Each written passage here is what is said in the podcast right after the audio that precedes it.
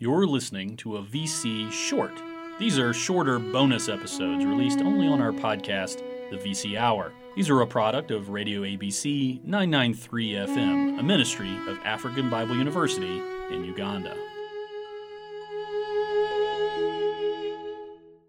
We have another short episode of What's That Word? I do these episodes because I use words sometimes and listeners have questions about them. I want to answer those questions.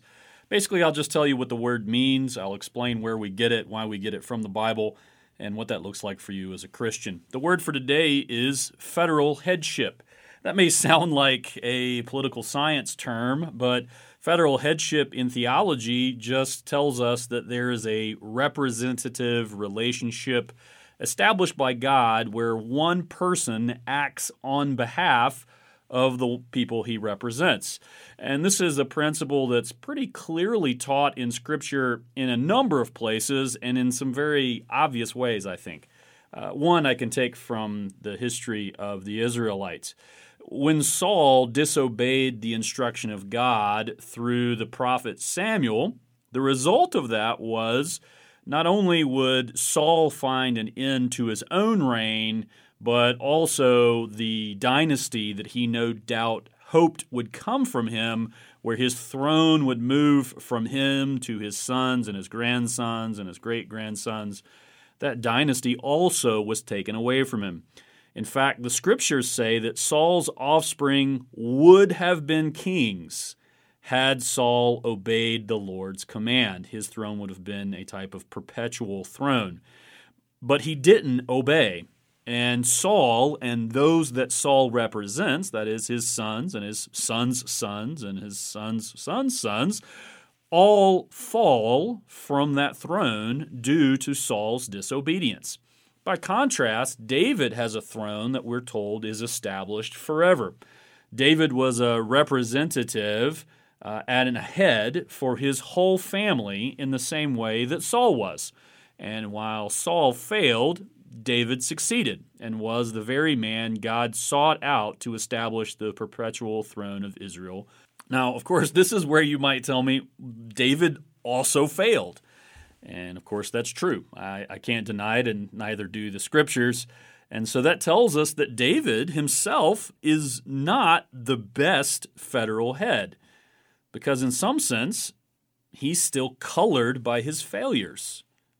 And so we should look for a better, a more ultimate federal head. In fact, I'm not a descendant of David in a natural sense, and so I had no shot of ever being on his throne. And Saul is also not my head because uh, I'm not a descendant of Saul either. And I think a lot of our listeners can say that as well. So, where should we look instead? Well, I'd like to take a look quickly at Romans chapter 5, uh, verses 12 through 21 and you can read those on your own time. There, Paul explains to us why earlier in Romans he could say with full confidence that all people on earth are under sin. All people on earth, even people he'd never met, even people who came before him, and people like you and I who came after him. Having never met everyone, Paul is nonetheless certain that everyone everywhere and at every time is naturally under sin. The reason he can do so with such certainty is that he knows who our first federal head or representative was. In Romans 5, Paul tells us that our first representative established by God was Adam. And of course, you know what happened to Adam. Given a perfect environment and an uncorrupted nature, he nevertheless fell into sin. And we fell into sin through him. Now, don't worry, we've all sinned plenty in addition to Adam's sin, so that you also have your own guilt that you carry, just like I have my own guilt that I carry from the very sins I personally have done. But Paul is clear that in Adam we all fell. Just like Saul's sons and grandsons, our fortunes were changed by the choice of our representative. Now, some foolishly believe that they would have done better than Adam if they'd been in the same circumstances. I assure you, those people are wrong. Adam was the best of us. As he was created, he was better than all of us, better than you, and better also than me. That, that's why, in one sense, he's such a good head. Not only did we come from him, but he had naturally better qualities in us in his unfallen nature. And I can say with full assurance that you and I would not have done better. So, how can we es- escape this condemnation, the condemnation of sin, both by being under Adam uh, as he represented us and also because of our own personal sin? Well, we need another federal head. We need a different representative. And Paul tells us, in fact, in that same passage, that we have one. We have a second, a better Adam. Christ came in the flesh as a human to be the head of his people. The author of Hebrews makes it clear that he took that nature to represent us as his people. Everywhere that Adam failed, Christ succeeded. Adam came in an unfallen world, and Adam failed.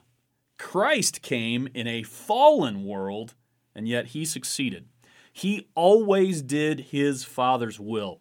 And so those who are in Christ literally have a different representative. Instead of a faulty Adam, they have a perfect Christ. And if you are in him, Christ is your head, he's your representative. In the same way that Adam took us to failure in a world of sin and misery, Christ raises us up to the heavenlies in his success. Praise be to God. Our Christ is the author and the finisher of our faith.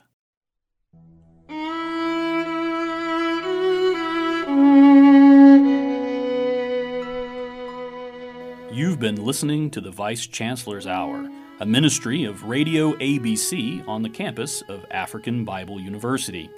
We hope this has been beneficial to your Christian walk and understanding. If it has, you can support the ministry of Radio ABC by going to AfricanBibleColleges.com and clicking on the donate button. Don't forget to let them know in the comments that it's going to the Uganda station.